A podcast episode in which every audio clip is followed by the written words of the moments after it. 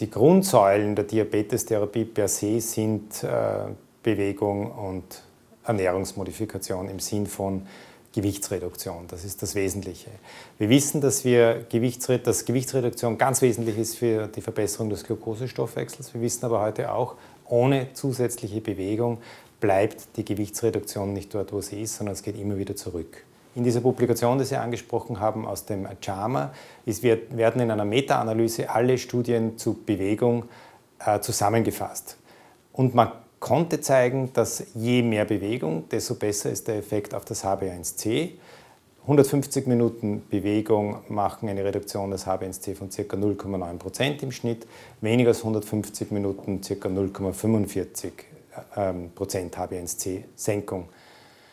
Äh, ein wesentlicher Aspekt ist auch in dieser Studie, dass sozusagen das Training in einem strukturierten Programm stattfinden soll, dass der bloße Advice, also der bloße Ratschlag, machen Sie Bewegung offensichtlich nicht vollkommen ausreichend ist. Da sollte immer die Komponente Gewichtsreduktion dabei sein.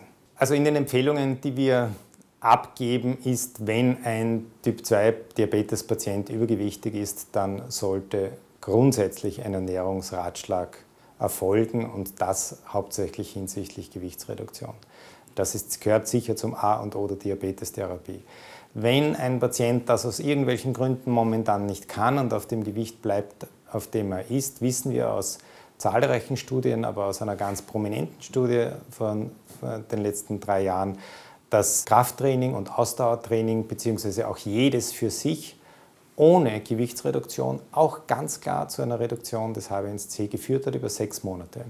Im Gegenteil, im Krafttrainingsarm in dieser Studie war kein signifikanter Gewichtsverlust, trotzdem eine HbA1c-Reduktion um ca. 0,4 oder 5 Prozent. Im Ausdauerarm war es höher. Wenn beides kombiniert war, war es minus 1,5 Prozent bei den Patienten, die ein höheres H1C zu Beginn hatten, größer 7,5. Das heißt, ich glaube, man kann ganz klar sagen, dass die Bewegung alleine schon eine Verbesserung der Stoffwechselsituation verursacht.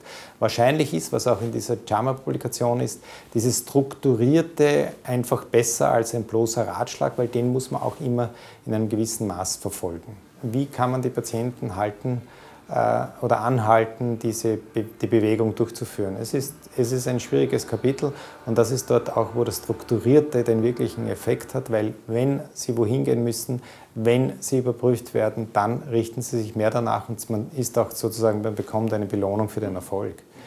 Äh, es gibt viele Programme, es gibt Online-Programme ähm, für die Gewichtreduktion zum Beispiel. Es gibt auch für die Bewegung einen Bewegungsadweis und eben den vorher schon angesprochenen Schrittzähler kann man selber jeden Tag anschauen. Man kann das auslesen über den Computer. Äh, also es gibt viele Möglichkeiten, das ähm, anzusetzen. Je früher man beginnt, das Wesentliche, glaube ich, das Wesentliche in der gesamten gesundheitspolitischen Situation ist das, dass wir in der Prävention ansetzen sollten und wesentlich früher äh, mit äh, Bewegung und Gewichtsreduktion beginnen sollten, weil dann bleibt es wahrscheinlich so, dass man es auch ein Leben lang macht.